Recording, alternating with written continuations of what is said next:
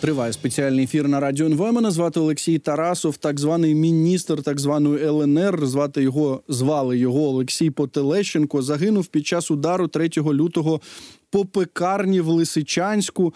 Е, Деякі російські пропагандисти стверджували, що це була атака на цивільних, е, і от вони тепер визнають те, що у приміщенні перебували колаборанти та російські чиновники, які приїхали на тимчасово окуповану українську територію. Все це відбувалося у ресторані під назвою Адріатік. Е, Розташований він був поблизу пекарні. Цей Потелещенко спочатку працював у лавах так званої народної міліції ЛНР. Ну і з того, що ми розуміємо, внаслідок цього е, дуже влучного удару з боку збройних сил України загинула верхівка МНС. е, ЛНР, депутати, колаборанти та прокурори. Трошечки більше поговоримо про це з нашим наступним спікером. З нами на зв'язку Олексій Артюх. Він є журналістом з Луганщини, головним редактором видання Трибун. Пане Олексію, вітаю вас в ефірі. Слава Україні! Вітаю героям слава. От знаєте, я впевнений в тому, що а, на велика частина нашої аудиторії гадки немає, хто такий Олексій Потелещенко, чому він займав а, позицію міністра а, в так званій ЛНР. Е, Що про нього відомо? Хто він і звідки взявся? Давайте взагалі е, хронологічно спробуємо відтворити цей день. Е, 3 лютого підконтрольні окупантам ресурси та ватажок ЛНР Пасічник заявили про обстріл окупованого Лисичанська. Відразу ж пропагандисти почали розганяти таку класичну історію, що е, київський режим убив мирних жителів, е, які знаходилися у пекарні. Е, Влаштували показові акції з покладанням квітів у містах РФ, не забудемо, не простім, ну і так далі. Е, Згодом з'явилися деталі, що удар було нанесено по будівлі ресторану Адріатик, який вони називають ем, ізлюбленим містом лісичан. І тут варто зазначити відразу, е, що цивільне населення в окупованих містах трикутника хімічного Лисичан Сірнець Рубіж не, не дуже часто відвідує такі е, заклади. У людей на це елементарно немає грошей. Е, Подібні кафе та ресторани. Виживають за рахунок російських військових та різних колаборантів, які там харчуються. І от е, десь за добу після удару в мережі з'явився список людей, які зазнали поранень е, та загинули в результаті атаки. І першим у списку загиблих значився саме Олексій Потелещенко. На підконтрольному групуванні ЛНР е, сайті ЛІД заявлено, що спочатку своєї діяльності він працював у структурах. Е, МЧС ЛНР з 14 по 16 рік служив у лавах так званої народної міліції. У 16-му року він виконував функцію е, так званого першого заступника міністра МЧС ЛНР. Е, з кінця 16 по 19 його діяльність була пов'язана з інженерно-саперними роботами. До вересня 22 року. Е, Був начальником пункту е, навчально-методичного центру МЧС ЛНР, і е, після початку вторгнення окупації Лисичанська він очолював пожарну саме там. Сьогодні вже його загибель підтвердили як пропагандистські ресурси, так і сам ватажок ЛНР Пасічник, при тому, що він продовжує цю пісню про те, що удар був направлений на пекарню. Що власне взагалі відбулося в цей день? Е, В ресторані відмічали день народження.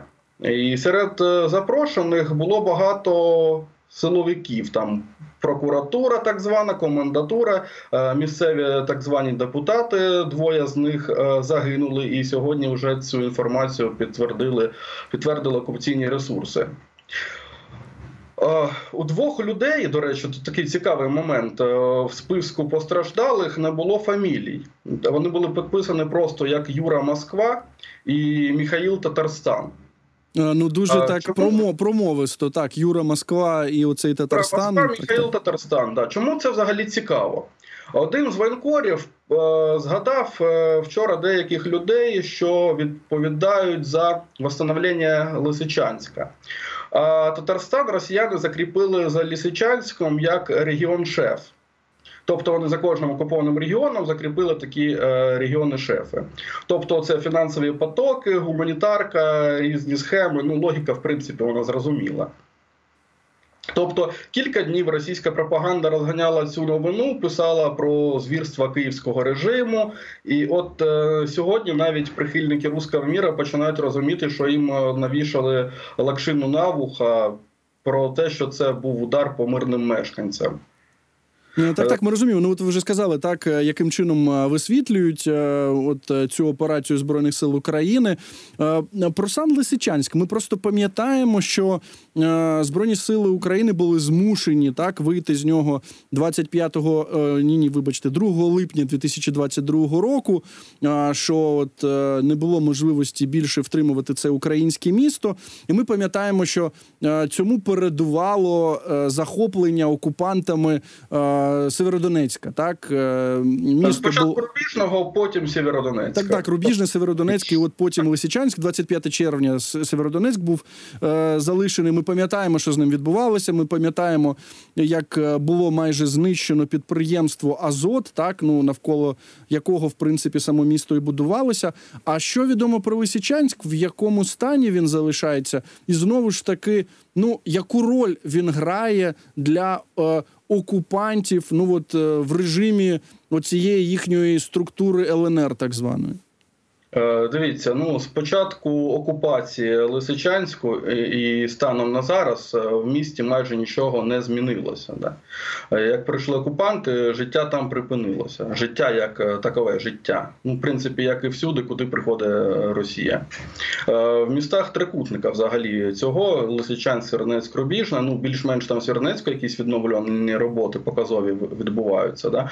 В Лисичанську місцями проблеми серйозні з комунікаціями ну люди по суті виживають. Тобто, от. Е, Лисичанськ е, дуже занедбаний, і єдине, що роблять там окупанти регулярно і системно, це проводять різні показові пропагандистські акції, е, встановлюють якісь е, пам'ятники, водять хороводи там і так далі.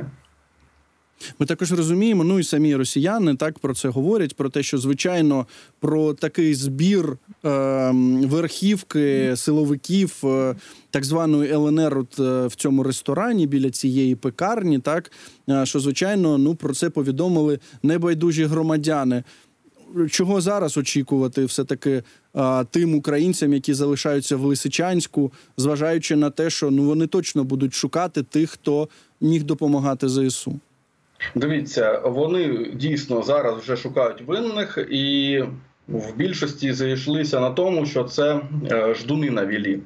Е, тобто, ви взагалі ну, розумієте рівень. Да? Вони два роки знущаються над цивільним населенням, е, людей залякують, викрадають і катують. І це при тому, що за їх наративом люди там всі були поголівно за Росію.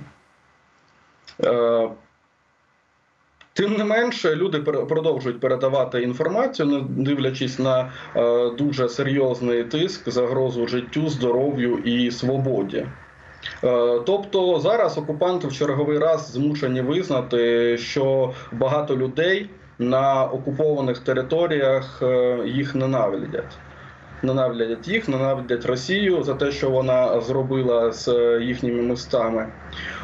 Більш того, я часто моніторю про е, різні пропагандистські ресурси, їх чати і канали, і там з'являється періодична інформація про те, що е, місцеве населення е, намагається труїти російських волонтерів, російських військових і е, вони навіть бояться десь е, їсти на місцях, е, привозять їжу з собою. Тобто, про що це говорить? Говорить про те, що росіяни не відчувають все одно себе як вдома, да, бо по суті це не їхній дім.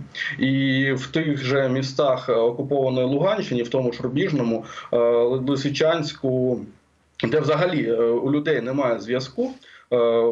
Ем, ну іноді здається, що військових там е, більше ніж цивільних, і тут варто ще додати такий момент: що е, якщо раніше е, на окупованих територіях, на окупованій Луганщині там працювало МГБ ЛНР, да Хоча все одно е, були куратори з Росії, то зараз для проведення тих чи інших акцій, операцій вони залучають саме ФСБшників з території РФ. Тобто всі ці речі вони стали більш жорсткими, і все одно це людей не зупиняє. Люди багато людей чекають Україну. Ми спілкуємося періодично з людьми з окупації, е, і в принципі, я думаю, що.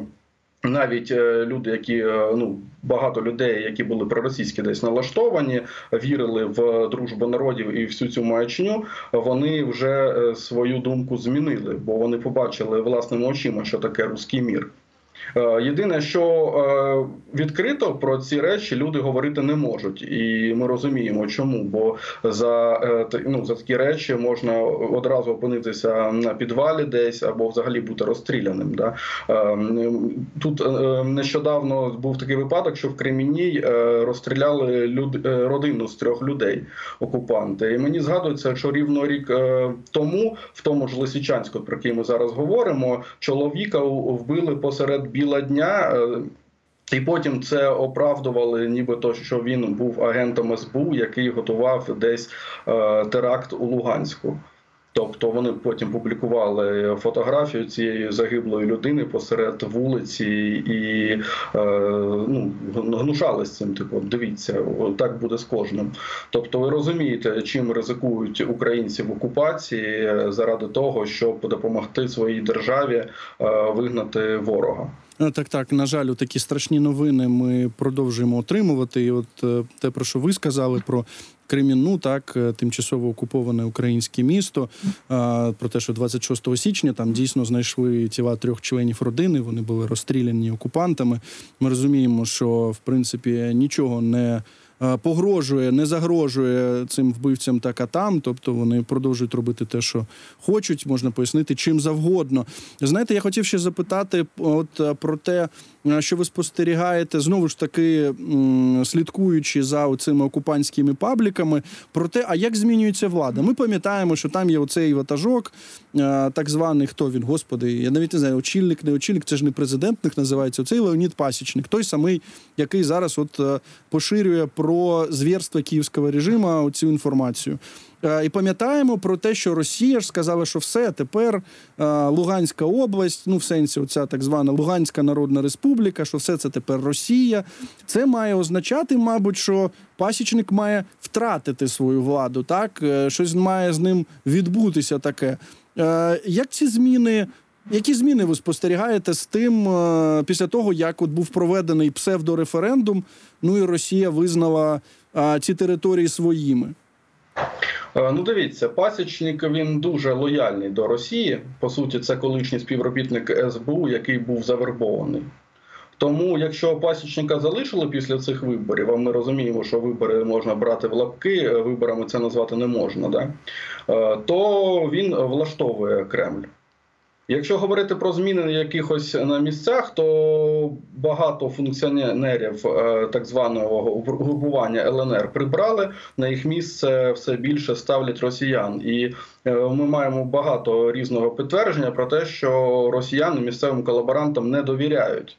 Е, нещодавно публікували відео з окупованої Кадівки, якщо не помиляюсь, де росіяни прямо про це кажуть, що Стахановським ми не довіряємо. Тобто, і чим далі, тим більше будуть змін, е, будуть прибирати ось цих місцевих, бо ну до зрадників ставлення всюди однакове. Росіяни розуміють, що ці люди мають властивість перефарбовуватись, да на льот на льоту. Е, змінювати черевики, тобто ну перевзуватись. Е, тому, в принципі, на мою думку, що такі процеси вони будуть і надалі відбуватися, поки там знаходиться Росія і колаборанти, які очікували залишатися при владі. Ну багатьох з них е, приберуть і різним е, шляхом. При тому ми розуміємо, що все-таки е, окупований Луганськ, так а на жаль, ми маємо констатувати, що от в такому стані це українське місто знаходиться з 2014 року. Що все-таки окупанти, колаборанти почувають себе там певним чином як в тилу, бо е, все-таки туди не так часто прилітає, немає от такої близькості е, збройних сил України, як, наприклад, до Донецька. Е, чи справді це така, знаєте, сине Некура, як це курорт е, для окупантів та колаборантів, які знаходяться на території тимчасово окупованого Донбасу? Я думаю, що в них на окупованому Донбасі курорту немає ніде, бо вони в принципі розуміють, що рано чи пізно Україна їх достане. І коли ми говоримо про Луганськ, що там зараз спокійно, ми пам'ятаємо, що Е, був момент, коли Шторм Шадоу прилітав туди дуже часто, і тоді колаборанти були дуже напружені. Тобто, все це перемінно рано чи пізно почнеться знову. Ну, слухайте, знову ж з тих новин, які ми зараз маємо, так і про те, що Збройним силам України вдалося ліквідувати таку велику частину так званих силовиків е, цього угруповання ЛНР, нам знову ж таки підтверджує, що таких приліті- прильотів буде більше, і е, ну те, що колаборанти та російські військові, які там перебувають на цій території, мають е, трошечки більше піклуватися про свою безпеку. Пане Олексію, дуже дякую вам за цю розмову. Олексій Артюх, журналіст з Луганщини, головний редактор видання Трибун, був з нами на зв'язку.